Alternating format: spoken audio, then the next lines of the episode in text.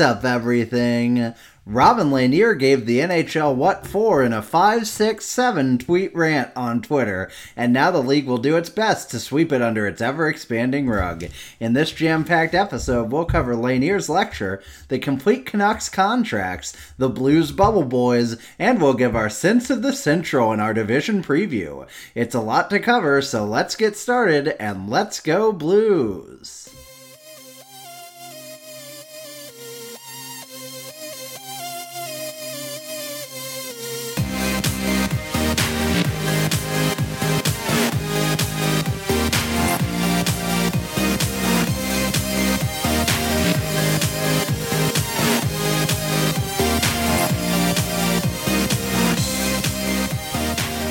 Welcome back, everyone. Welcome to the Two Guys One Cup podcast. It is Thursday, October 7th, and we are coming to you from a dark and mysterious basement in Arnold, Missouri, where we have been invited by the bot that continually listens to our podcast on SoundCloud. I don't know where this is going, folks, but it's probably not good. It is spooky season. Oh, yeah. Uh, and this is the spookiest place we could be.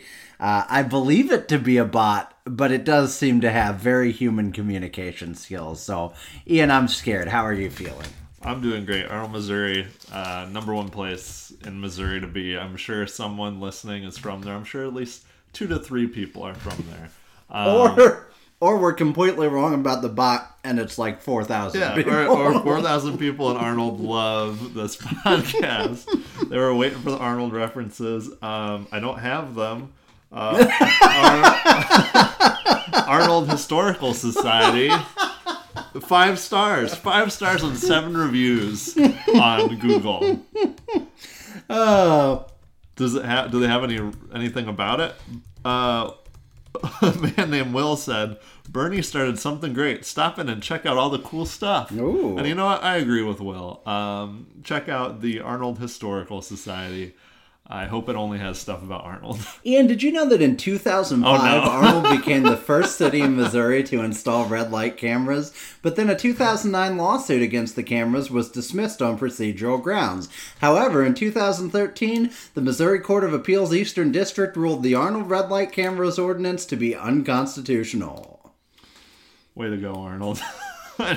uh, you know, I believe it. That sounds like something Arnold would Three do. presidents have spoken at Fox High School in Arnold, Missouri. Well, one president and two presidents and a vice presidential candidate. Those being Barack Obama. Yeah, I would have. I would have thought I would have heard about that. Bill Clinton and Dan Quayle. So, there you go, folks. They're the bellwether area of St. Louis. You Mm-hmm. know, the, we we go the way Arnold goes, except for when Arnold goes the way we don't like, and then we just say "f it," and we leave Arnold alone.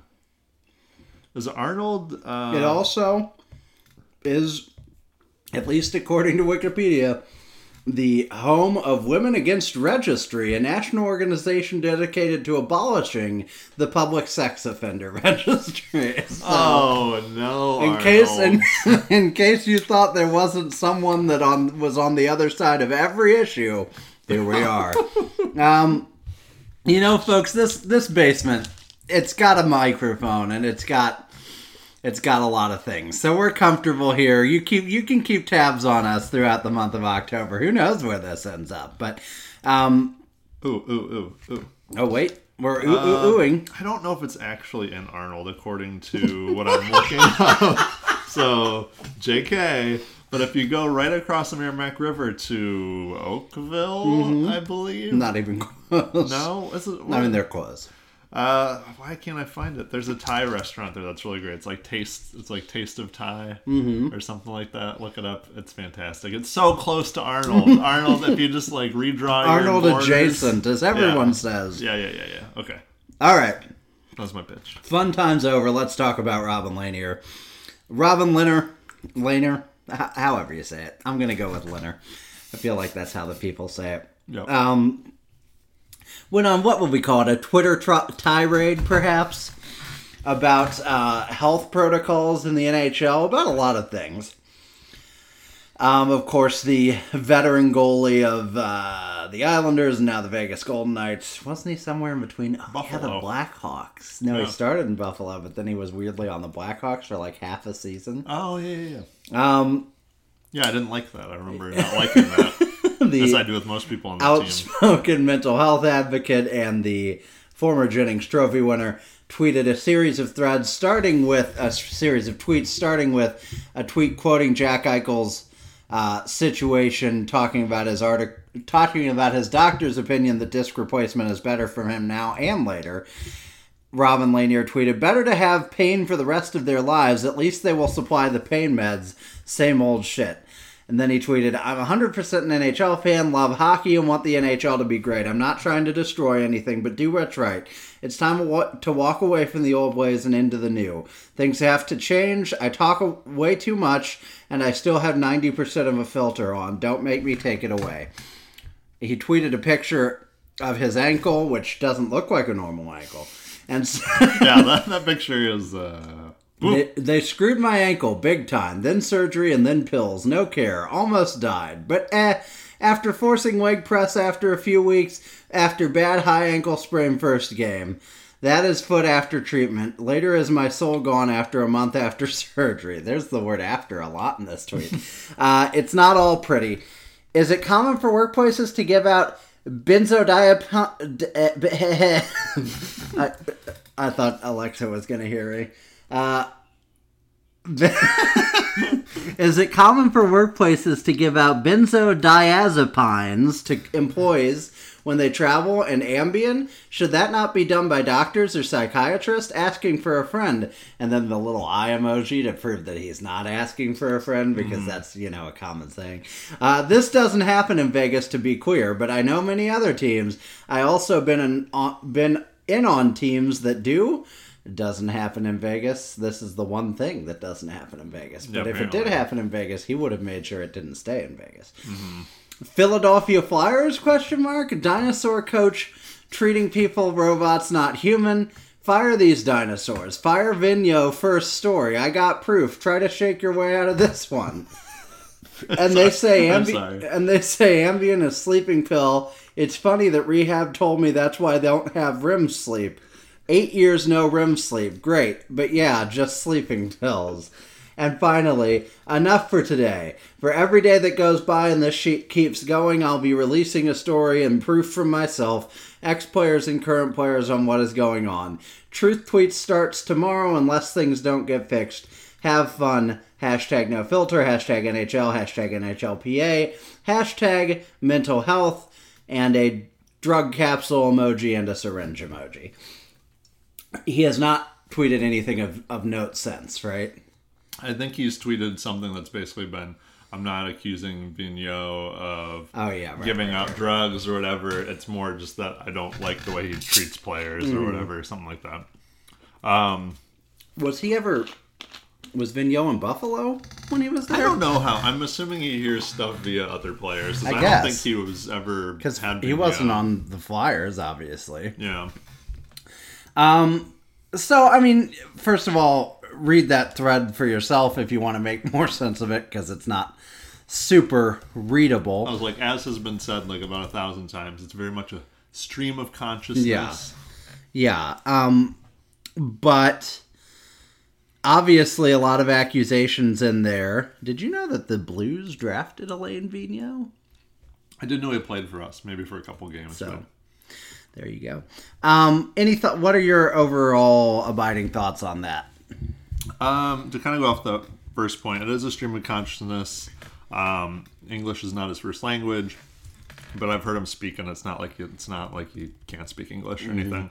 Um, You're saying So- the man can't speak English. so it is it is a little hard to follow and it is kind of it's hard to like figure out who he's accusing what of but you can take some big things away from this right like talking about benzos and sleeping pills and being prescribed them or not being prescribed them just being given them by like um, coaching staff or whatever on different teams and not getting a prescription for them just talking about generally how coaches are treating players. I gotta say the vigneault thing kind of sticks in the sense that on like 31 thoughts i think it was 31 thoughts they've been talking about, or some podcast, how the Flyers had like problems last year, and one of the big problems was like the coaching staff and how they treated the players. Like the players like had a big stink about it.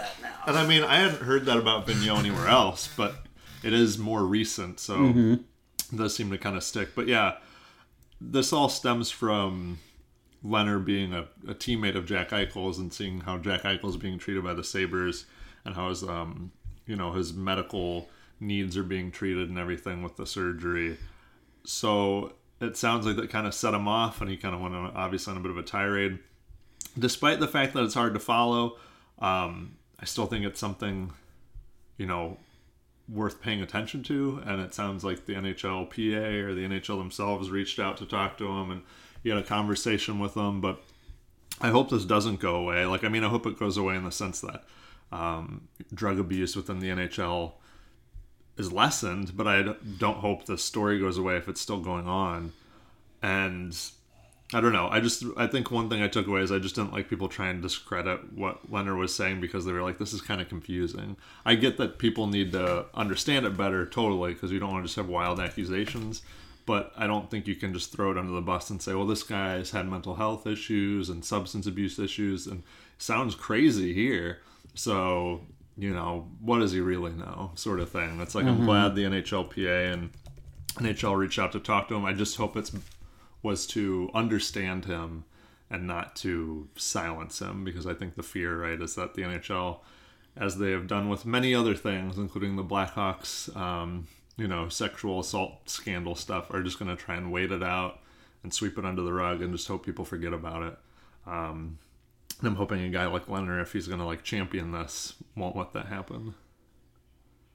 Yeah, yeah. I mean, I'm I'm a little I'm a little uneasy when the NHL says, "Well, we've invited mm-hmm. Robin Lanier to speak to us," because you know, I mean, that's just we know what it seems like the NHL does with that sort of thing. Yeah, it seems very like Sith Lordy. We've invited Obi Wan Kenobi to talk to Darth Vader. And Yeah. expresses grievances in person. No big deal. Just want to hear you out. Yeah. Yeah, it's just it's just uh we know this league has plenty of problems. And in the past, and I don't know how much this is still true, there's been a lot of like kind of winking and nodding at drug abuse and cocaine and all sorts of Yeah. stuff. And you know, whatever. I don't know. Like I don't want to be the guy that's like, "Oh, these people are bad people because they're doing drugs." But also like maybe when it's a league-wide like epidemic problem, it's a, it should be a concern. And, you know, it's it's just It feels like some of those are like an open secret, right? right. Like I can't point to any player that like for sure does cocaine. Right. It's like, eh, they probably do. Yeah, and it's like you just don't want you just don't want that to become endemic and you definitely obviously don't want some tragedy to take place to be the reason it it has to change, which I think is what a lot of sports do sadly is they let it get to a point where something truly truly terrible happens and then they start to act like, "Oh, well this this has to be addressed." And it's mm. like, "Well, you could just address it now, you know, and like not I don't know. It's just obviously I don't know the full context and I don't know everything going on behind the scenes, but I don't have a lot of reasons to disbelieve um, Robin Lanier because I don't know why he would go out and honestly like lie about any of that. I don't know what's in it for him. So yeah, just it's it's one of many many stories right now that the NHL is um, not necessarily dealing with as transparently as they could. Yeah. Uh, you retweeted, I think, wisely that note about Stan Bowman, who is currently under investigation for hiding sexual abuse allegations uh, as the Team USA's GM in the Olympics. Um, you know, there's the Jack Eichel situation itself, which the NHL is doing nothing to step in and resolve, and and it's it sucks. I'm tired of every I'm tired of part of every episode being devoted to talking about how corrupt and crappy this league is, but they leave us no choice a lot of times. Uh, like it's so- true. It does feel like there's been a lot in the last couple of months, and then on top of that, even like starting in 2019, if there's anything that's been a through line for these last two years, it's like COVID and uh, like scandals in the NHL. controversy. Yeah, pretty much. and it, and I get that happens at all levels of different sports, but just like man, it's just it sucks. And like to to kind of tie this to something else even though it's not really directly tied, it's more just like me trying to make a connection. Is like Carey Price today is like kind of stepping away from the Canadiens for a while. I forget like what the NHL run organization is, but it's essentially like NHL player assistance, I think it is. I think it used to literally be like illegal substance help or called something like that. And I think Emily Kaplan tweeted out that they actually this summer changed the name to like NHL player assistance so that there's less stigma around it. It's like you can mm-hmm. be getting help for anything. So he might not, Carey Price might not even be getting help for like drug issues or anything. Right. But the thought is it could be that or it could be something like um, you know depression anxiety some sort of deal like that. And that's definitely related to like benzos and sleeping pills and stuff something to help you you know take the edge off of what you're feeling um, and can be used in certain cases but you don't want to just have thrown at you when you're like man i'm feeling really shitty and you're like yeah well we're in the middle of an 82 game season. We can't help you other than to give you you know medicine to take. Um, so you know credit to Carey Price for you know examining what's going on with them and and asking for help and everything. But I, I part of me does kind of wonder I'm sure he was I would hope he was going to do that anyways but I do wonder if some of the Robin Lehner stuff was like man I you know that was in his face when he was thinking about this and he was like you know what I might need to take a step and also Jonathan Drouin took a step away on his team mm-hmm. with anxiety issues and stuff so it's like it's it's all it's all in Carey Price's face and I just wonder if this was another another thing he saw Yeah. that made him make that decision And I have no desire to speculate about yeah yeah what yeah yeah is or isn't doing, but like I do think the timing of it is coincidental at the very least. And I, you know, another thing the NHL is doing, which isn't really in the same path, but they're habitually worst team over the past three or four years. Just refuses to sign its foremost star because they don't want to meet his contract demands uh, because of their owner, who's a cancer to the entire league that the NHL just refuses to to get rid of. And and you know, I just I I don't understand why the league operates this way, and it's going to continue to baffle me. I don't know. yeah I don't quite understand why like Melnyk is someone that the league doesn't think they can bully around because that's definitely a cheap dude that is not one of your like top five, Right. six, seven owners that probably run this league. So it's like I don't understand why they can be like, dude, this is a black eye, sign your player. I don't know why these leagues don't have don't have protocols too to like be able to vote out owners that like you know pay them fair value but basically force them away from ownership i don't know the legalese behind that maybe it's impossible whatever but like Nothing's impossible. nothing's impossible when gary bettman's your lawyer so it's just It, it is too bad that we have like a couple of different teams, like you're saying, um, that we constantly have to hit because they're shitty, and a lot of the shitty things about them are at like the ownership level. Like it's one thing to be like, oh, your GM sucks, or oh, your players are so bad. But if it's like, man, your owners are terrible, like that's I think that's the worst level of terrible because it's like, what are you gonna do? You can't do anything. yeah yep yep there's no hope sorry ottawa Sorry, Ottawa. Sorry, Buffalo. Uh, let's talk about the Canucks and finally signing Quinn Pettersson and Elias Hughes. Quinn Hughes and like Elias El- Pettersson. I like Elias Hughes. yeah, that's a pretty cool name. Um, they probably got another brother somewhere. Quinn Pettersson, big Not fat so- yeah, yeah, yeah. Hard, hard pass. Uh, what about Quentin Pettersson? Even worse. Even worse. Yeah, worse. Pettersson signed a three-year, seven point three five million dollar AAV that will not make him a UFA at the end of it, I believe. you're and Quinn Hughes signed a point eight five million dollar AAV, um, which to me, neither of those contracts are quote unquote bad.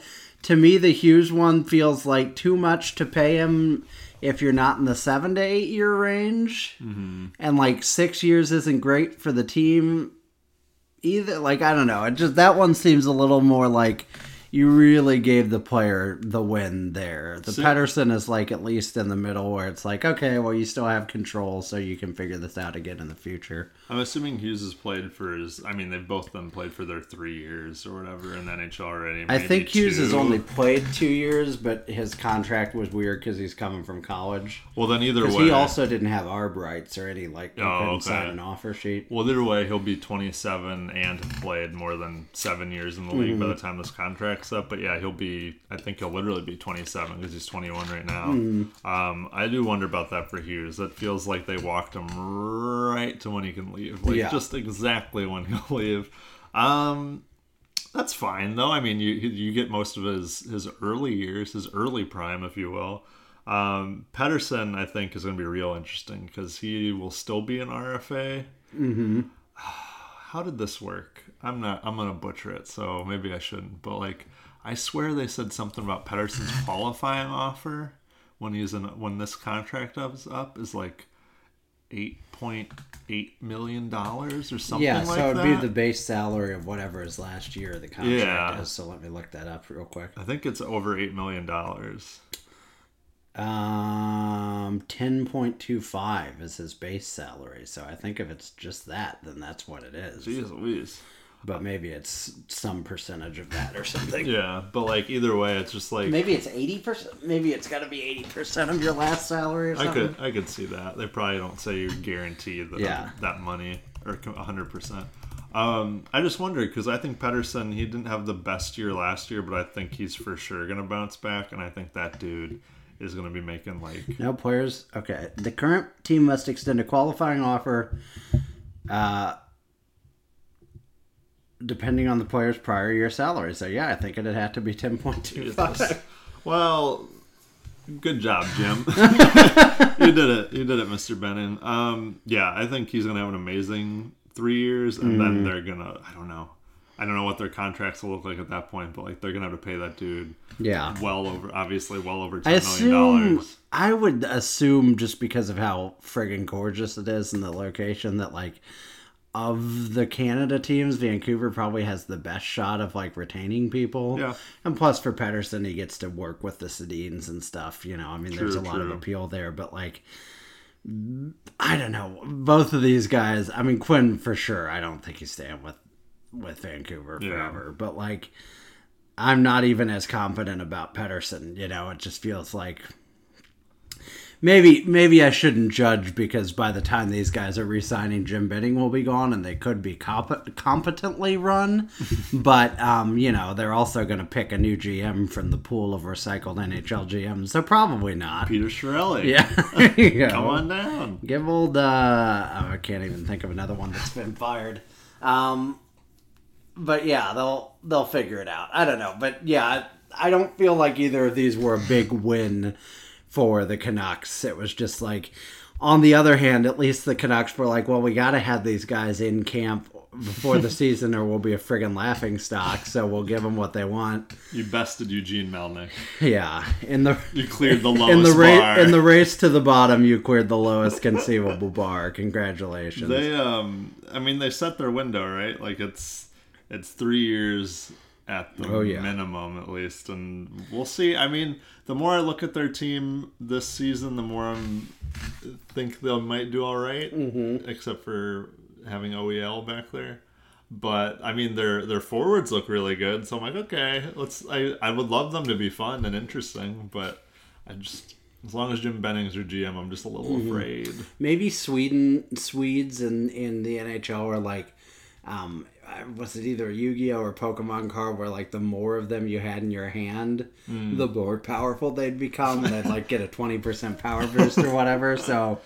Maybe it's one of those situations, Yeah. and OEL just becomes like a serviceable NHL yeah, yeah. defenseman because there are other Swedes there now. Jim Benning just knows the the meta rules. That's right. That's right. He's been paying attention. I feel like no one read the we're, handbook. we're all snoozing because they're bringing in Nils Hog- Hoglander too. So, you know, it's going to be Swedish power out I there. love for. Swedes. Yeah, that's right. Um, so it'd be interesting to t- see. And Juolevi's still there. I assume he's Swedish. So that team, I think, will at least be fun. I think the- it'd be hard to not have a fun Canucks game because somebody's going to be scoring. so I don't know who, and they don't either, but somebody will be scoring. The Blues bubble boys. Let's talk about uh, who's gone and who's not. The Blues have cut their roster to 29. We know forwards that are making it for sure are Barbashev, Bozak, Buchnevich, Kyrou, O'Reilly, Perron, Saad, Schenn. Sundqvist will make it, but he's on the LTIR for the moment, and Tarasenko and Thomas. Um, the defensemen making it for sure are Faulk, Krug, Parayko, and Scandella and Bortuzzo. Uh, for forwards, there are roughly four spots uh, two for the fourth line and two for the press box. Those will be chosen between uh, Logan Brown, who's still in camp, uh, Kyle Clifford, who is still on the team, Somehow. Dakota Joshua. We'll talk about uh, Clifford in a minute. Um, Klim Kostin, MacKenzie MacEachern, James Neal, the real deal, and Jake Neighbors. And for defensemen, there are two spots for three players Mikkola Perunovich and Jake Walman. I have some pretty pretty decided thoughts actually about how I think this is going to shake down. But uh, I'm curious what you think first and foremost. Where where would you go? Let's start with defensemen because that's a little bit of a clearer picture. Where would you go with the defensemen? Because I'm pretty I'm pretty solid here. I'm glad. I'm glad you're solid. what do I want? I want Prunovic to make it, and then I think it'd be. I would think it'd be Mikkola because I feel like he's played more uh, consistently than Walman has, and then you you can rotate Mikkola, Bortuzzo, Prunovic out. You know that's gonna be your three rotating through the bottom pairing. Um, but God, I don't know that Walman looks that much better than Prunovic at all. Like I'm sure he's fine. I don't. I haven't watched that much Jake Walman, but haven't been doing the I'm a- heavy deep scouting on Drake. yeah, Walman. I'm not, I don't got my eyes wide open for Walman. But I can't imagine he's that much better than Prunovich. So to me, it feels like it should be Mikkola Prunovich, But I know deep in my bones that Prunovich is going to be playing for Springfield Thunderbirds. I feel like they're going to stick with Walman and Bortuzzo and Mikkola, and Prunovic eating up all them minutes. That's always the fun. Hey, you know, he's not playing on your team, but he's down there in the AHL playing 25 minutes a night. Just think about it. Down there in, uh, up there, sideways there, northeast of here in Springfield, Massachusetts. Um, and that's great. And that'll help him develop, but it's not as exciting as I want it to be. Yeah. Yeah, I'm extremely confident Perunovich will be on this team. Damn. Personally, I, I think you're just making a mockery of yourself if you don't have him on this team out of camp. He's been one of the best players in camp. He was incredible in Traverse City. He has got your highest ceiling by miles of any of these guys. Look, Jake Walman had a pretty good year last year, and nobody expected that. And he honestly, honestly, truly deserves better. But the fact of the matter is, sometimes you lose your spot, and he's lost it twice to Vince Dunn first, and now to Scott Perunovich. I don't know how you can justifiably make a case that Scott Perunovich doesn't belong in the NHL right now, personally. And to me, he's a guy that you basically part of this is you need him in your bottom pairing now because you really need him in your top four in like the second half of the season. and uh, if you want to give him time to get his feet wet or whatever, this needs to be the time to do that. So I, I would be. I mean, with the caveat that teams make dumb decisions, so I'm never like that floored. I would be pretty surprised if if Scott Perunovich doesn't make this team, um, and I I wouldn't be totally surprised if they did like a. Um, if they had like spots for both Walman and Mikkola, and we're like, well, sometimes we'll do seven defenders or whatever, you know, Oh, like, yeah, yeah. and have Walman play f- some forward or whatever. Like maybe to like give him the carrot of like making the roster or whatever. Because it, I really, it it sucks for all those guys. What if I was like doing the tired wired approach? What I would really do is try and trade or cut Robert Bortuzzo, but he's actually. I looked at his stats today. He's actually pretty good. So like, I don't really have anything against Robert Bortuzzo. It's just like you know he's to be gone next season, and two of these guys could be your bottom pairing, and the third guy could you know has will probably play out the lineup. So. Um, but to me, I really, I just, I don't know how you can justify not having Scott Perunovich make the team, you know, and not also kind of tell a lie, you know, because if you cut him, you're kind of telling a lie about, well, you can earn your spot, and like, what? Because what more could he have right, possibly done? You know, like, I'm sure he's made missed plays and some stuff, but like, he's looked really good his whole, um, his whole all the time he's been on the ice for the last month everywhere he's played he's looked really good. And he paid his way to come up here for a month before even that and train with the team and and paid paid his own way to be here. So like i just think i think it's time. I think i i totally have room for them saying like in my in my expectations i totally agree that they could say well we want to get him the big minutes in the ahl so that mm-hmm. when the time comes for him to have a better opportunity here he'll really be ready but like this dude's gonna freaking just skate through the ahl like butter so like why are you wasting his time I will say, I think that's the most convincing argument. Really, is if you're gonna say these guys can earn it, then like, what else is he Yeah. supposed to do? Like beyond the possible, like, wow, he just looks like Alex Pietrangelo Yeah. now, and it's like, well, then we wouldn't have drafted Yeah. him and all this other junk. So Yeah. it's like he's done everything he could possibly do. Yeah, and I will also my only other kind of a little more like I don't want to call it conspiracy theory, but like a little more Do like it. three dimensional picture is like this team's biggest need entering the offseason was defense, and we did nothing to our defense, which makes me really think Doug Armstrong was like planning on Scott Perunovich to be really good. Mm-hmm. Because now, and it is a little bit of like hindsight is 2020, because now I'm seeing it with Scott Perunovich, and I'm like, damn, that dude could be in the top four, and like convincing myself backwards that Army knew all along. but like, it does kind of make sense to me that with no other moves there, that that sort of fits into the picture, you know? So, No, our one defensive change I believe Jr. talked about was that we're now uh, doing the swarm Oh, as our defensive strategy, which sounds not great. buzz. Can we like make buzzing noise whenever when, When the other team is like say, peppering when- us. whenever one side of the ice is completely abandoned and that team scores a goal over there. Uh, all right, so there are four spots, two presumably for the fourth line and two for the press box for four of these players: Connor Brown, Connor Brown, uh, Logan wish. Brown, Kyle Clifford, Dakota Joshua, Klim Kostin, MacKenzie MacEachern, James Neal, and Jake Neighbors. So, in your opinion, the top nine are um, Buchnevich, Kyrou, O'Reilly, Perron, Saad, Schenn, Tarasenko, and Thomas. But that's eight, right? So, who would you factor in there with them? Barbashev? Barbashev. Oh, interesting. Okay. I mean, I'm not necessarily against it. I'm just interested. Who'd you miss, Perron? Somebody, Bozak?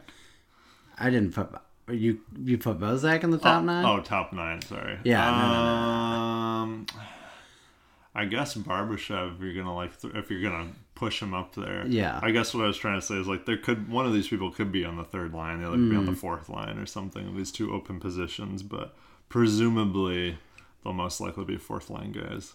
Um, yeah, because I think they're probably gonna try and run. It looks like they're going to try and run Kyrou O'Reilly Perron and then Schenn Buchnevich. Or no, it was like Kyrou Schenn Buchnevich. I think that's what it was. It was something wacky the other day. Wacky Some wacky tobacky. Mm-hmm. But it seems like what? What's the one that they do like a lot? Thomas, Tarasenko, Saad. Saad. They seem to like that one a lot. That line makes me anything but sod. that line makes me very happy. fucking ayo. Um, we yeah. gotta we gotta have a counter on the podcast for how many sod jokes we make this year. Oh, was the other one something nasty like Bozak up there? Sorry, I'm, I now have to rationalize all this out. It was Thomas, it was Thomas Tarasenko, and Saad, and then they had Buchnevich and Schenn together because they made comments about, "Oh yeah, you used to be in the in New York Rangers. You used to be Philadelphia Flyers." so they're together, and then I think it was Kyrou with them, mm-hmm. and then I think it was O'Reilly and Perron and On Bozak. the sixth game, it was Barbashev, Bozak, and Neal. This Okay. isn't what you're talking about, though. You must be talking about like practice lines, right? yeah, yeah. Let me see if I can find any. Anyways, I it, it makes it so that those are all kind of solid spots, and the fourth line's what's fluid with like Barbashev or whoever that you're going to toss down there, um, or Bozak, either one of the two. So of Brown, Clifford, Joshua, Kostin, MacEachern, Neal, Neighbors, I think Clifford and Joshua are gonna make the team, and then they can be press back press box rotations or whatever. Clifford because he's an NFL, an NHL player, so they're like, we have to honor this man. He's an NHL player. He won't play most nights. He'll be scratched, but he's still got to be on the team. He's a locker room guy, I'm sure, as they say.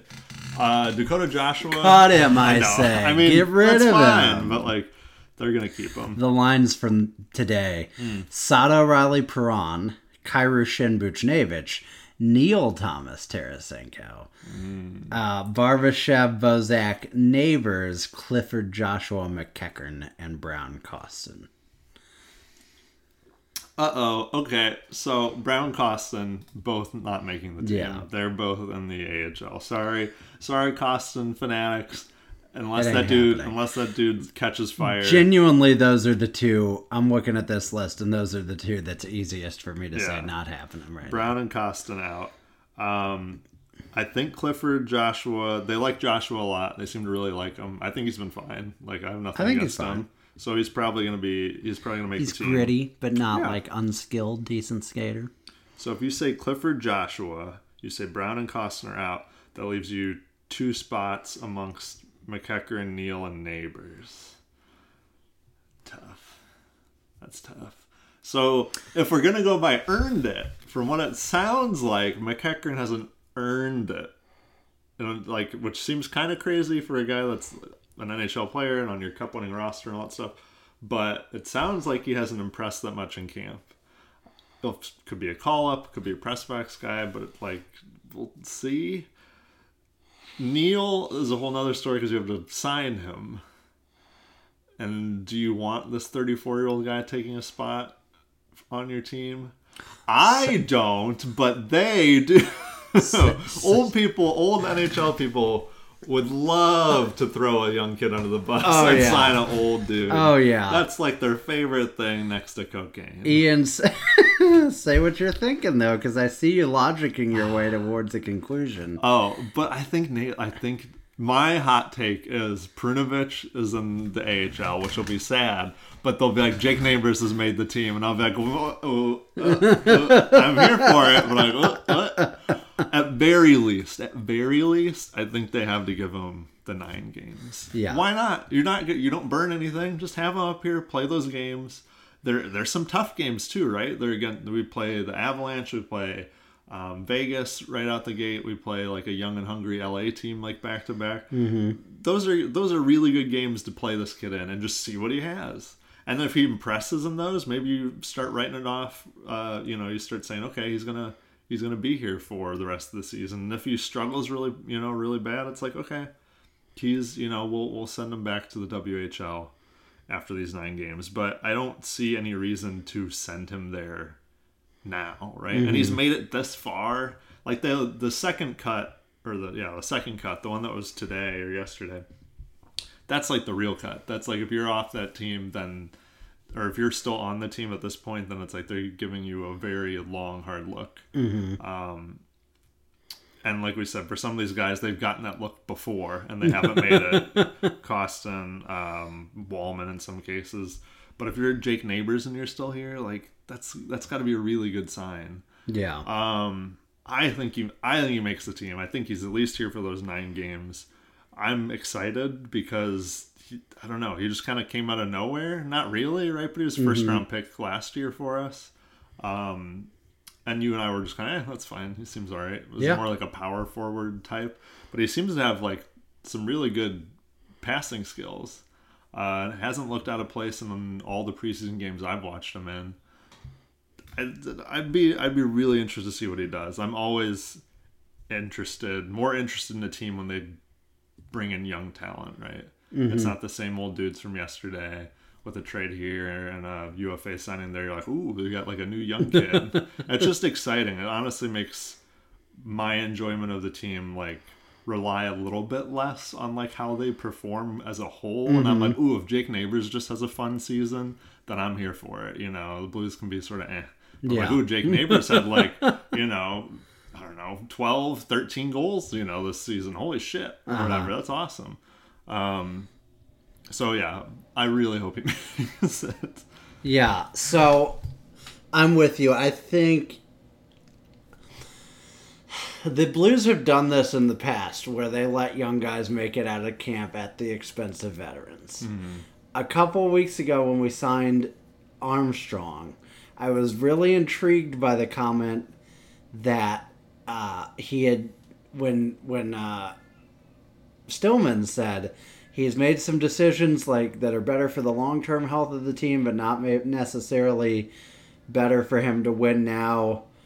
You know, in, in the interest of of keeping his contract alive, and I was really intrigued by that, and I didn't know what they meant, and I don't know that they meant anything that I'm about to say, but it really does seem like there's going to be a more of a youth movement on this team than I thought. And as much as they talked about spending to the cap, which to be fair they are doing, and two two year window and all that, I do think you're kind of right that the two year window is like sort of eliminated with the extension for Armstrong, or at least like mollified. We know that a mm-hmm. lot of it has to do with O'Reilly's contract, but personally. I think they're going to get that done, mm-hmm. and even and if they don't, it's kind of like, well, you know, like that's kind of that's kind of ball game on trying to be competitive, right? Without a without unless you go out and get like a Matthew Tkachuk and a Jack Eichel, you know, some crazy like whatever. Um, I could see that O'Reilly signing because the extension can only happen after the season's up, right? Yeah. I could see that happening like real quick. That feels like one of those real, Yeah. one of those real quick. We got it done. See, UFA, RFA is everyone. He's here. You don't gotta worry. You know, sort of thing. yeah, I really Um, could. I just don't like what is in it. And I know I said this about Pietrangelo. Mm-hmm. But like, what is possibly in it for either of those parties to m- move away from each other? Like, Mm-hmm. Well, that's what I he's mean. our number one center. He's the face of a franchise. He won the Conn Smythe and the Stanley Cup here. He's now the captain. Like, what, what p- appeal could there be for him to go somewhere else other than just like straight up dollars? And it's not like this team will spend. So, like, what you know, what are they? you know, I guess the no movement clause thing maybe, but like, first of all, he's gonna pretty much have one because he's like middle thirties, right? When he resigned, so This like, feels like one of those situations where he's like, "We don't do no movement clauses," and then he and does. he's like, ah, yeah. you're right, O'Reilly, we'll do one for Yeah, you. and they do one for him. Don't sandbag me, you son of a bitch. I got you. I, do, I really, really does. I Yeah. feel like he's gonna break all those little rules. I'm like, Ryan O'Reilly's here to stay. Yeah. And I'm like, okay. Well, I do think like the organization kind of needs a win after Pietrangelo left and Tarasenko wants out and yeah, I was gonna say that could. Schwartz left, which I mean I think we all agreed that it was time, but like that's still a franchise. That could be a big blow if Piece. they trade Tarasenko and like Yeah. O'Reilly was like not sticking around Yeah. either. That'd be really Yeah, rough. I mean I I would just I would be I know it's this is an immediate concern, but I would be pretty shocked Mm-hmm. if O'Reilly left unless something, you know, significant develops between now and then. And hopefully he'll unless we get Jack Eichel, right. Exactly. of course. Although, I mean, You better know- to have them together. I'll say I'll say what I said about the John Tavares signing. Us getting Jack Eichel 50-50. I think it's 50-50. Oh man, we've had some hot takes on this pod. Ooh, boy. Woo! All right. Uh, God, can you imagine if we got both though? If O'Reilly did like a six point seven five for his next deal for like four or five years, Yeah. and we had Eichel, and those were your top two centers. I, Hmm. I really want whoever trades for Jack Eichel to be real surprising. Like people are like, "Oh, I've heard San Vegas, Jose San or Jose, Vegas," and I'm like. "Lame." No, I want like fucking Colorado, and it's like, Yeah. "What?" And like, Yeah. yeah, Mika Rantanen, pack your shit. Bowen Byram, pack your shit. Oh my God, that'd be dope. I want it to be like, yeah, exactly, so off the wall. Um, Pittsburgh like trades Malkin Oh, yeah. for. yeah, please. I want something fun. Oh, baby. All right. Um, I don't know if I ever actually finished saying this. I do agree. I think Neighbors makes the rosters, and one of the reasons I pushed you on uh, who was defined as bottom four, bottom Yeah. three, or whatever is I. I kind of think he's that like ninth spot in the top. Oh, nine. he's got. I just. You cannot like, you can't- trial run. You can't. yeah. You can't if you're giving him a his cup of coffee, you got to put him at least on the third Right. line. You can't give him like five minutes a night and be like, "Well, he didn't look that great." Like, yeah, no dude. shit.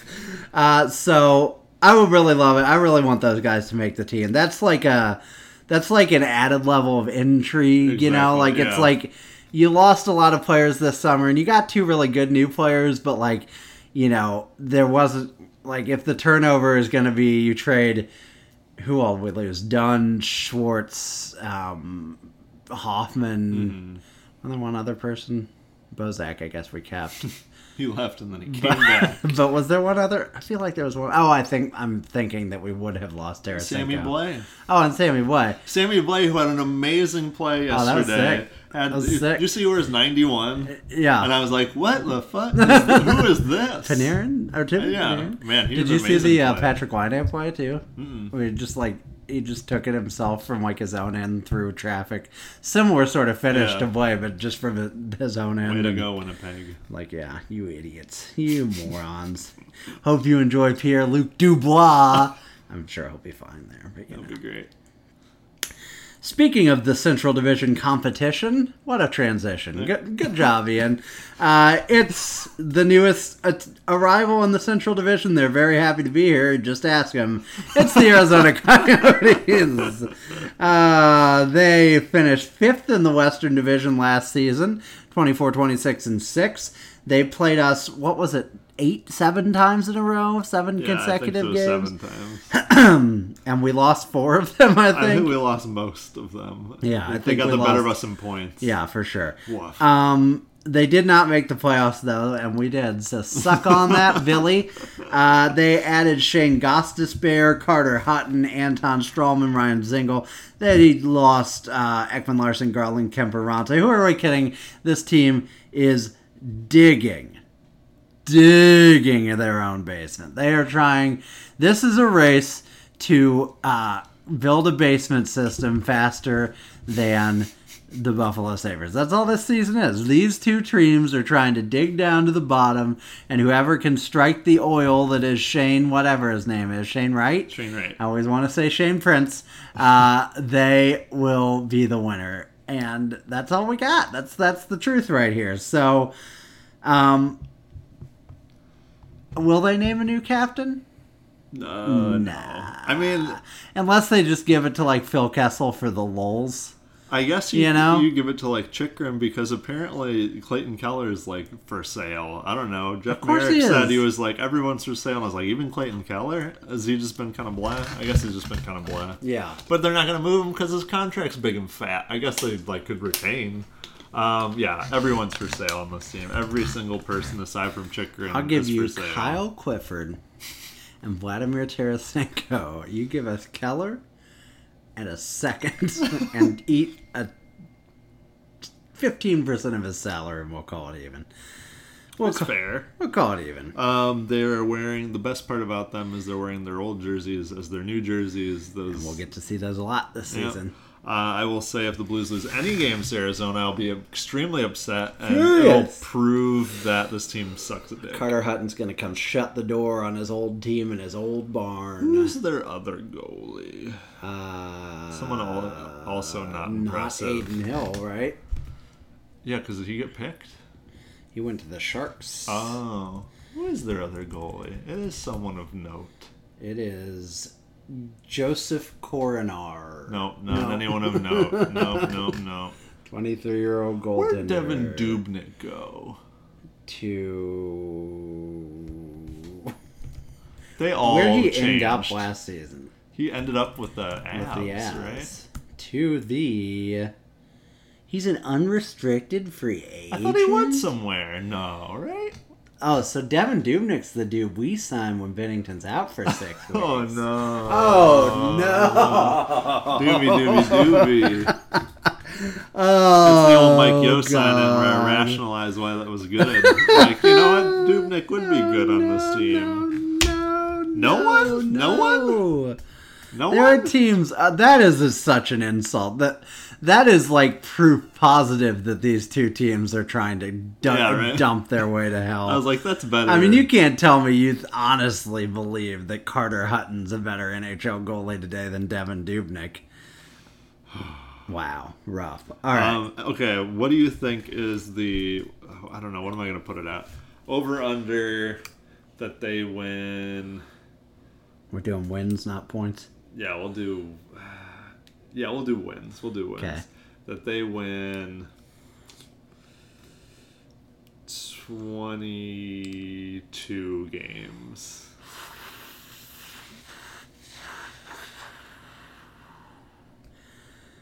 That's forty-four points. Uh, I'm taking the over, but only slightly. Twenty-three. Twen- like 24, maybe. Yeah, I think I, I think I go over two. I was gonna say over under 49.5 points. That's a good one. I'll go. Ah, shit. Do they crack 50?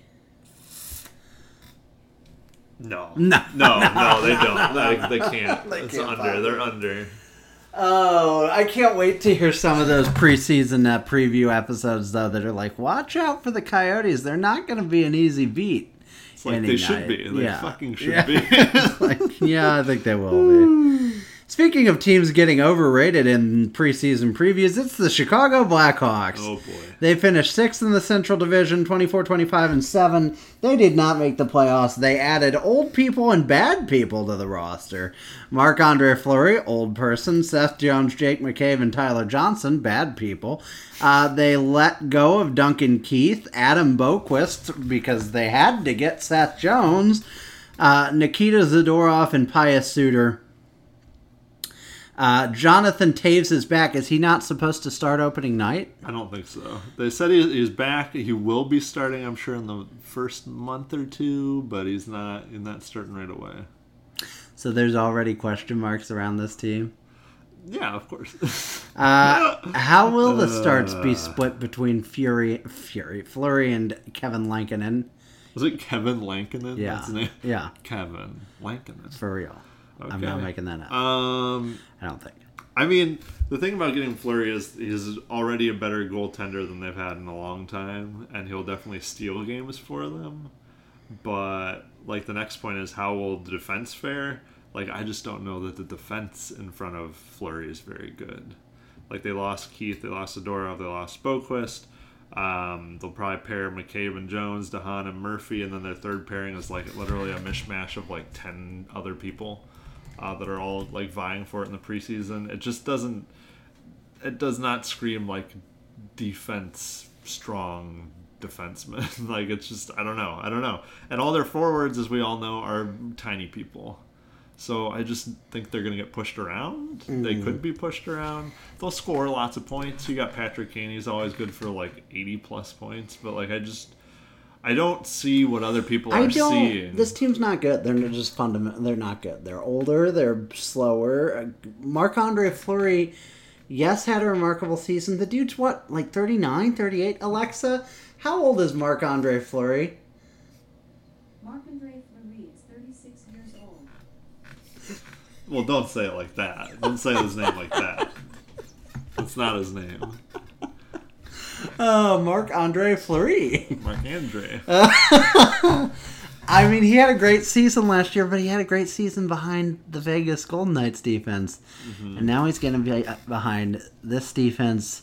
This is just, this is to me just classic. Well, they're a big market and they made some moves, so they got to be good. yeah, they were probably good moves. there, I know there are people out there projecting them above us. I just don't know how you get there. And I know that's homery and rivalry and whatever, but like, how? If they finish above the Blues, some something's gone wrong. I think. Yeah. Like, I just it's not Binnington good. died. Yeah, Something. like, like something's gone wrong. Even if we play up to our expectations and then the Blackhawks are just amazing, like something's gone wrong. Yeah. I I think you're right. I think it is just like big name, big name goalie came to big name city and big name defensemen, not necessarily good defensemen, showed up in big name city and they're like, That those are what we want, folks. And people are like, Yeah, yeah. Also they were like they were shit the last couple of years, right? And so this is an improvement Yeah. in a way. So they have improved, but relatively yeah, so. t- but to ba- from bad to bad. yeah, from bad to like slightly, Slightly less, less bad. bad, yeah. I just no, No. no, I'm not buying it. No, projections for the Chicago Blackhawks this season are a joke. And here's another one. Alexa, tell us a joke. What's the difference between a well-dressed cyclist and a scruffy guy on a tricycle? A tire. I hate Alexa. That was the worst joke I have ever heard in my life. I hope it wasn't picked up. Should I repeat it? no, no, no. I just want them to know that that was terrible. Oh my god. All right, all right, all right, folks. I hope you heard it, but if you didn't, you're SOL. So, oh my god, that was horrifying. She has such bad jokes, and they're not even good uh, bad. They're just no, bad. that was just bad. The setup was convoluted, and the payoff was nothing. It's like an everything bagel. Get bit, baby. I've been waiting to take my stand against everything bagels, and we are here, folks. Steven's got a tight five. This is On a everything five minute bagels. major from our episode three, our throwback to our old segment, coming back on ever on uh, whatever. Butthurt Everything or not butthurt? Folks, let us know if you want the segments to come back. So then, if, if we bring them back, we can say fan requested. I do. I enjoy it sometimes how these episodes start very kind of really plain. And they're like, you know, we hope whatever Robin Leonard's going through, they work it through. Next topic. And then about halfway through, We just- we just fucking lose just it. off the rails entirely. Uh, folks, please comment your concerns. Uh, this basement isn't getting any warmer as the night gets deeper. I smell gas. Although it's the gas you can't smell, that's the That's problem. right. That's right. This gas isn't natural. uh, Colorado Avalanche. They're going to be really good. um, End of story. brought in Darcy Kuemper, lost Philip Grubauer, Cale Makar re-signed, Tyson Jost re-signed, Darren Helm. I like how they have to add re-sign to make it look like, like they did more stuff. Um, they lost Grubauer, Donskoy, and Saad and Graves. That's, I mean, that's a big four. Those guys were all contributors. They're bringing in Alex Newhook. Um, I'm sure other youngsters. They're going to be really good. Kuemper's really good, I think. Behind that defense is going to be solid. The big question is, can he stay healthy? And you would say, well, even if he can't, they've got Pavel Francouz, who's pretty good behind him, except Pavel Francouz just went on the IR for like a month because he is also a glass factory. So, two very injury prone goalies, which means Jonas, Jonas Johansson or whoever that guy was that got a few starts for them is probably going to get some work this year. And even he looked fine behind their defense because that's how freaking good they are. So, um, First in the division. what are your concerns, if you have any, with the uh, Colorado Avalanche? Uh, none. I think it's more just like playoffs, right? It's Yeah. can they get out of the second round? They they're a cakewalk through the first, and then the second they seem to always run into issues. So it is slowly turning into the Maple Leafs thing, where it's just like we don't care about the regular season. We just got to get to the playoffs and see what happens there. Yeah, I also like how this graphic that has additions that include re-signed does not include that they re-signed Philip Grubauer or uh, uh, Gabriel Landeskog. So Yeah, he's not that big of an right. addition. Um, I think the only potential concern with them is uh, depth scoring and who's going to replace Donskoy and Saad, which you noted here. I'm not stealing credit for your idea, but um, you know, Nazem Kadri's back on the ice. Yeah. Shitehead though he is, but uh, the rest of them um, are gone from the team, and you know, Alex Newhook, high draft capital, probably going to be a solid for them, but. Uh, do they have enough other pieces to give them kind of that depth scoring that they have had? Uh, but even if they don't, I mean that top line can do plenty of scoring all by itself. So I don't know how desperate a concern that is. They're going to be first in the division. They're preeminently good. You're gonna gonna have to go through them if you want to make it Gonna- out of gonna- the Central. gonna- not going to play here anymore. That's what I'd say. The Dallas Stars. Ian, talk to us about the Dallas Stars, would you please? Uh, no. Uh, Okay. Last season, the Minnesota Wild. Ian.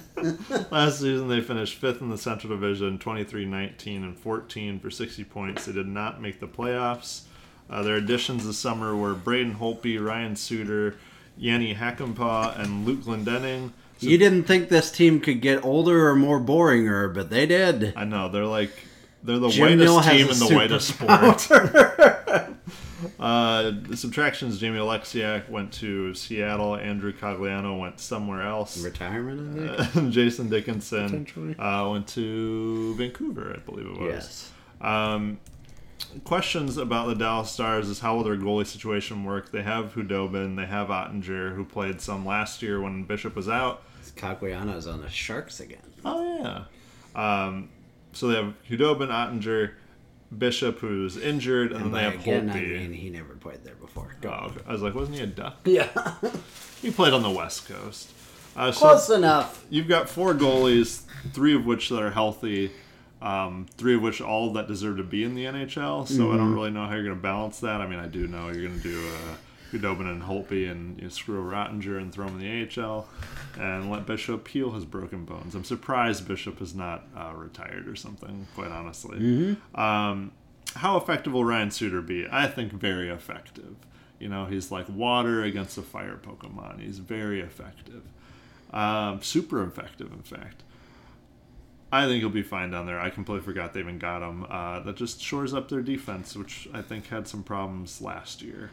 Are Seguin and Radulov fully healthy? I forgot Radulov was hurt a little bit. Seguin missed all of last season. Um, it'll be interesting.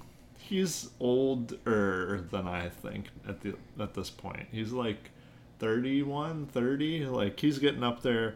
Radulov's up there and on the last year of his contract. Um, Jamie Benn has sort of fallen off a bit. It's interesting to see their core. Their core just hasn't quite gotten it done. And I'm kind of surprised that people, to a lesser extent like Chicago, are putting them as high as they are. People seem to be really high on Dallas, um, especially with Seguin coming back, and they seem to really be colored by their their cup appearance two years ago, which is great. And that cup counted, and it, and all of that mattered. But also, I'm kind of like Dallas from two years ago kind of feels like Montreal from last year, where I'm like, yeah, you made it this far, but would you have made it like in a regular season this far? I just don't buy it. Um, I think their one their one really fun storyline this year is can Jason Robertson Jason Robertson from last year build on his outstanding uh, rookie season, and I I think he will. Um, but yeah, I mean that's their fun kind of youth movement they'll slowly have down there. I think Dallas is a bubble playoff team. I think in the Central, if you take five teams out of the Central, I think they're obviously bubble could be in or out for me. Um, what do you think of the Dallas Stars? Yeah, I mean, it, to me, they're just not. I don't. I don't see the upside. I guess I don't know how this team gets to be really good. I think they're a playoff team, probably. Roope Or. I would never crap on Roope Hintz. I think you know that about me. But you know what I'm saying? Like, I think they're probably a playoff team, or at least a bubble playoff team. But like, I don't know where people are getting the idea that they're going to be really good. Mm-hmm. I just don't like. What's the upside? They were. I think we can all agree a bit of an outlier getting to the Stanley Cup final, and they were and they're older and slower than they were then. right. And I know that they had a lot of injuries and stuff last year, but it's not like they were unrecognizable as this current team. I just, I don't know. You're going in with a really cloudy goalkeeper situation, which to me is never like a recipe for outrageous success in the NFL. It just seems like a big, uh, big if, a lot of ifs for that team, and um, yeah, I don't know. I'm just not that high on them. And that's what I think. I think this when I hear team when I hear like analysts that are like, well, I'm not sure the Blues make the playoffs in this division. I'm like, you really think the Stars and the and the Blackhawks are both better than the Blues. Like I'm, I don't, I'm not sitting here saying the Blues are fighting for first in this division, but like, That's that's as clear cut as they like to make it. Where they're like, yeah, I just don't see it with the Blues. I'm like, what are you not seeing with the Blues that you are seeing Yeah. with these other two teams? yeah, exactly. I just don't, I don't get it. I think those two are the ones that stick out the most, though. Like Dallas and Chicago are the ones I'm like, I, Yeah. I just don't, I just don't buy it. Yeah, I mean Minnesota's going to be good, and we can move on to them now. Uh, they were 75 points last season, kind of their emergence year. They lost in a, in a fun seven game series to Vegas. They got, uh, once again, they re signed Kapril Kaprizov, but in this graphic, although the graphic may have been I think it before this old, happened, yeah. okay. Um, I was going to say, uh, Kevin Fiala they re signed. They brought in Gog- Goligoski. Um, Dmitry Kulikov and Jon Merrill to shore up defense. Uh, they lost Ryan Sutter and Zach Parise, obviously, along with Marcus Johansson and Nick Bonino. Um, Kaprizov, I think he's a stud. I have no doubts about his talent or his ability to uh, really make waves. One of the things that somebody pointed out, um, they pointed out about Huso actually, which I thought was an interesting point. But like last year, all the teams saw each other a lot, which means like there are 24 teams that are going to have to deal with Kapril Kaprizov for the very first time this year. Yeah. And I think that'll be fun to watch. That's true. That's a good Um, point. You know that it'll be interesting to see how those kind of rookies do in a year. Whether it'll be maybe it'll be really hard on the on the younger players because they will have to learn and deal with a lot of new opposition, but maybe it's going to be really hard on those other teams that have to deal with them. Um, they obviously have Parise and Suter, so it's like a give and take. I think they're worse off without Suter there. Um, Ryan Suter. Why do you keep saying Suter? I'm Oh, it is Suter. it is Suter? Yeah. Bruce Suter, Ryan Suter. But is there? a Oh, the Sutters are the, the other Sutter family. brothers, yeah. Okay, okay. I'm very confused. I'm sorry. Um, but um, I think they're worse off without him. That's kind of a push with Parise, but I wonder about like their locker room. Like you would think maybe that would be a big hole, but all, at the same time, it sounds like there is like a really big rift s- between younger and older players. Yeah. So maybe this is actually yeah, I mean this is this needs to be Kaprizov and Ek and uh, Greenway. And Greenway. Stuff, yeah. This needs to be their team, and Spurgeon can be that like younger veteran. You know, Spurgeon can eat it. Yeah. Um, and then Marco Rossi hopefully will make the team. Matthew Boldy also be a lot of young talent there. They could be a really fun team this year. They could continue kind of that transition. Um, obviously, looking forward to the Winter Classic against them. Uh, but yeah, I feel I feel fairly bullish on the Minnesota Wild. How are you feeling about them? Yeah, I mean, I think they'll probably maintain what they did last year. And I think you make a good point because I was going to say maybe some of the teams will key in on Kaprizov, but if they're playing all these these other what five new teams in the Central, four new teams, and then all these other teams out east and everything.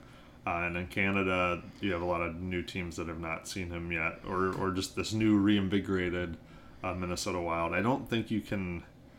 I don't think you can overemphasize how much Kaprizov means to that team. Like, it's not just that he's an amazing player, but I think he just drags the rest of that team into being fun. You know, um, he's the opposite of an anchor. He's a motor, um, and it just makes it makes the whole team a lot more fun to watch. I'm interested to see how their power play does. Even with Kaprizov last year, they were still 23rd last season in the power play. And that's something where if they even improve that marginally, they could be um, I don't know. They could be fighting for the Avalanche at least for first or whatever. I think they'll definitely be top three in this this division for sure. Yeah, I think they're uh, obviously a really good team and, and be interesting to watch. I don't think that about the Nashville Predators. We should have done this earlier, but the Nashville Predators fall into the category of you need to figure out Oh, what, it you- is what you, it do- is you do. do exactly. Yeah, Um, and I would say that's a good idea. Dump it. Uh, we we dunked on uh, David Poile last week, I believe. Yeah, Was 'cause that he's old zombie man. ago? Yeah. Um, But he could be the GM for f- Team USA. should, yeah, he should have been. He should have been over Stan Creepy Bowman. Uh, they finished fourth in the Central last season and then lost convincingly to Carolina. they added Philippe Myers, Cody Glass, and David Rittich. I like I like the Meyer or the Glass pickup for them a lot. Um, they got rid of Pekka Rinne, Ryan Ellis, and Viktor Arvidsson, which is not was not a popular move amongst their players. They have yet to re-sign Filip Forsberg. Um, Saros was sensational last year, so I think he's he's keyed in to be the kind of without the safety net of Pekka Rinne. I hope he's good. He's on both of my fantasy teams. There you go. Uh, Will Duchene and Johansen. No, I really did read that as like Will Duchene, and I was like, but his name's Matt. um, will Duchene and Johansen back bounce back? No, No, no, they no, will no. not. No. They said, Uh, I didn't realize that it was so bad last year that they were playing Johansen as like the top center, and then they put Duchene as like a winger. Yeah, like he's uh, he's been terrible. I mean, remarkably bad. I do great job, Joe Sakic. One thi- you fantastic. One thing, yeah, just remarkable. I did think about this earlier. I did a guest appearance on my friend Ethan's podcast. We retweeted it if you want to check that out. But like, this will be an interesting season only because like it's the first year now that we're like. I know we're not fully, fully back to normal, but like pretty much these guys are going to have a regular NHL season, you know, 99% vaccinated and all that. Like, it will be interesting to see some of these players that have looked really lousy will be like pandemic effect i think and will start to return to normal a little bit um, and that will be kind of an interesting story to watch this year but like i don't think it's matt duchene I was gonna say that guy wasn't all that great before the pandemic. right exactly um, Ekholm and Forsberg. Ekholm. Uh, do they need to keep those guys? I mean, they do, I guess, if they want to be relevant, unless they're going to rebuild. And then Eeli Tolvanen is still there trying to know, become the so star bad. that he was. Pro- Wasn't he like the number two prospect in hockey at one point? Yeah, like I think he was like a Behind scoring like machine. Eichel or somebody super young. Yeah, I don't know what's going on with him. So I'm I think the Predators are they're a couple seasons, at least one season, but I Mm-hmm. mean a couple seasons away from yeah, figuring out exactly who they are. What they do. yeah, what they do. I mean, I don't I don't think they're when we look at the misery index, I don't think their pipeline's overly promising. I think it's very middling at best. Mm-hmm. Um I don't know, man. They're they're in that weird spot of like they should really probably sell, you know, at the deadline, just cash in and try and start over. I think. Uh, because I just think as long as they keep trying to win with this core, it's not going to happen. I mean, they've already sold off pieces of this core anyways, with Ellis gone, and with uh, with Arvidsson gone. I don't see how this team is a playoff threat in the Central. And I don't see anyone coming to help them. Is what I'm trying to say. So like, you have some, you got a lot of money locked up in some of these guys that just are not playing well. And I feel like last year they were already talking about how they were gonna blow it up, and then they went on like I don't know. They won four games in a six game stretch, and people were like, "Yeah, they're back." And I'm like, "Oh no, man, no, no, no, no, no." How do you look at this team and what they did in like 2017 and the years before and after that, and then look at this team and be like, "Yeah, I'm pretty sure this team's pretty close to a cup," and it's like, no, it's God. I don't know. I feel I feel kind of bad if you're like a Nashville fan because I think the writing's on the wall that they're gonna have to go through a bit of a bit of a retool at least yeah, to be relevant again because this team is not doing it for me. Yeah, no, I agree with that. Uh, yeah, I don't know how they can get better without getting substantially worse. So, um, I will say to close up here, the Winnipeg Jets are probably the most uninteresting team in the Central, but also like they're gonna be pretty good. like I was gonna say I'm I'm kind of bored of they're that kind of sneaky. but they're gonna yeah they'll beat us. They're. I bet honestly, I'll be real honest. I bet a lot of people feel now about the Jets like they probably felt about the Blues for a long time during Oh, like the yeah. Backes era of like.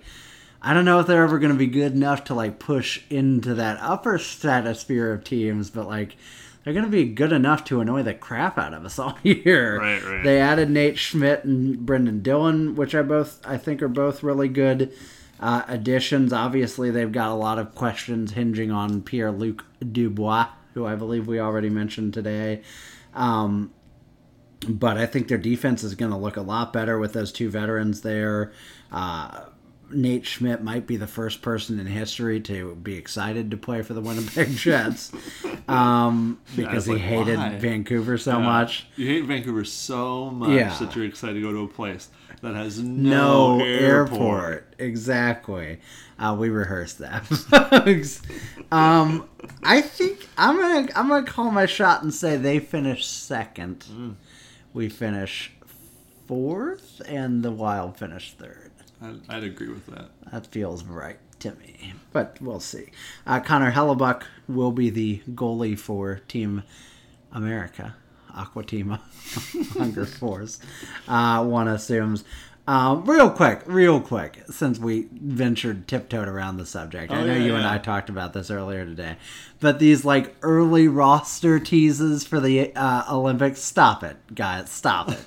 Stop it. I'm not going to get excited that Auston Matthews was invited to the Team USA uh, Yeah, right. squad. Yeah, wow. Wow, what a daring addition Right? that was by That's- Stan Bowman. That's not even they made the team. That's just saying like they made that sh- long short list thing, Mm-hmm. right? Of like fifty something players. yeah, I think so. Yeah, like But, no shit. David I mean, Pastrnak called up by the Czech Republic.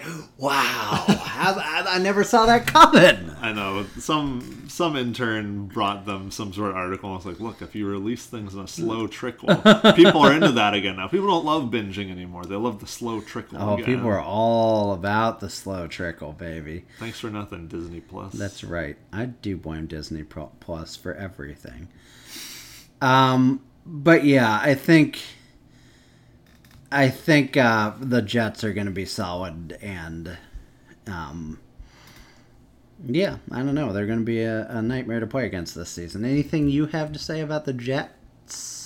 Uh, no, I agree with you. They're going to be second. They're going to be a pain in the butt. I think if we're talking about like early 2010s or whatever you call them, 20 teens, the Jets are the Blues and the Avalanche are the Blackhawks, where it's like, oh, the Blackhawks are the real threat in the Central, but there's always that other pesky team, like you were saying, and that used to be us, and now it's the Jets, so you never know. Uh, I'd love to see those two duke it out in a playoff series. Probably get to see that this year. Um, yeah, just change their. I don't know. They're boring team. Why? Because they're in Winnipeg.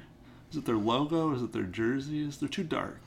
But don't wear the thirds either, because those are Those are terrible. too, so yeah. like, just change something. Figure out what it is your jersey is gonna do. Figure out what you do. Uh, yeah, I agree. Don't talk. Don't talk. Um, The mouth doesn't move. It makes it look cheap.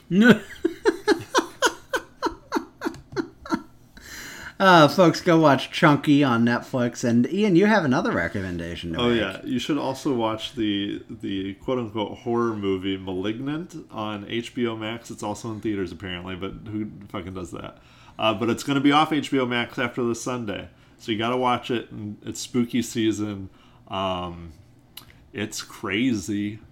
It's a crazy movie. It might be. I mean, it's recency bias. It might be one of my favorite movies but also like a lot of people die in that movie and kind of like a, sort of gruesomely and i told my fiance that this might be one of my favorite movies after we watched it and she was a little like i'll be honest, a little turned off she was like I, why would this be So one of about you- that engagement. yeah she was like why would this be it and i felt like i really dug myself in a hole because i'm pretty sure i started the conversation off with it's not the killing it's not the killing it's it's the tone and it's the I don't know. I don't know if you've watched enough of these, but there's some horror movies where they're like a triple A budget, Uh-huh. but like the story is like a B movie. Yeah. But someone gave them a lot of money and real actors and a real script and like real boom mics and real locations and everything, and they filmed it. And it's not bad. It's just like it's very it's aware that it's not a AAA movie, but it's not mm-hmm. tongue in cheek where it's like winking at you like this isn't a AAA movie. Get it? Everyone in there plays it plays it straight. Everyone in there plays it like it's very serious. There's no like jokes or whatever. Yeah. But the thing itself, the story itself, is bonkers. It's nuts. It's one of the craziest things I've seen in a big budget movie. it's, oh boy, Okay, now I'm go intrigued. see it.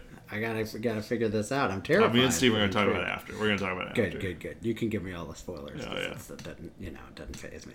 So, folks, anything else you want to say to these people? Anything else you want to discuss? Um, Let's check Twitter for the late news. next next week when we record next week the blues won't have played their first game yet but the nhl season will have kicked off uh, on tuesday with like the maple leafs against the canadiens i think it is Uh huh. um, so hockey's back i mean we're back we're back watching meaningful games in less than a week um, remember to set your fantasy rosters on tuesday uh, and then I think next week we're planning on just doing like an overall sort of blues preview, barring any other any other news. Just maybe expectations, over unders, all that good stuff. But yeah, I'm excited. I'm excited to watch real hockey, meaningful hockey.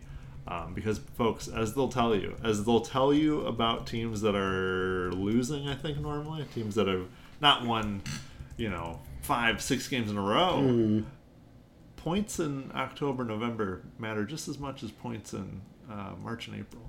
It's always the old. It's the old uh, nugget they bring out every year, where they're like, you know, you can't take these games off because two points in November, same as two points as April. That's right. You gotta It's bank. You gotta bank those points. That's right. I am excited. Um, I really can't wait for this season to start. And I know a lot of people are upset that like the Blues season doesn't start for like five days. But dude, I'm hyped for whoever. I don't care. I'll watch Toronto and Montreal or whatever the hell they're giving us, whatever crap they're shoving down our feet holes. Oh, I'll, I'll swallow it back to back to No back. coughing, please. Just wet, wet mud. Um, I'm excited. The fans are excited, and all our sponsors. So, folks, thanks for listening. Um, if you pass by a, a basement in Arnold and the light is like seems to be flickering Morse code, please check it out. Especially if you read Morse code. I don't, but I'm gonna be hoping that we're I'm sending correct something. distress signals. So you know, check it out. Give it a give it a good look. Maybe maybe bring a gun or a torch of some kind. just give it just give it a look see because I'm starting to be real freaked out. But you know, hopefully we'll be back next week to give you updates on our status, uh, and uh, we'll talk real soon. Good night.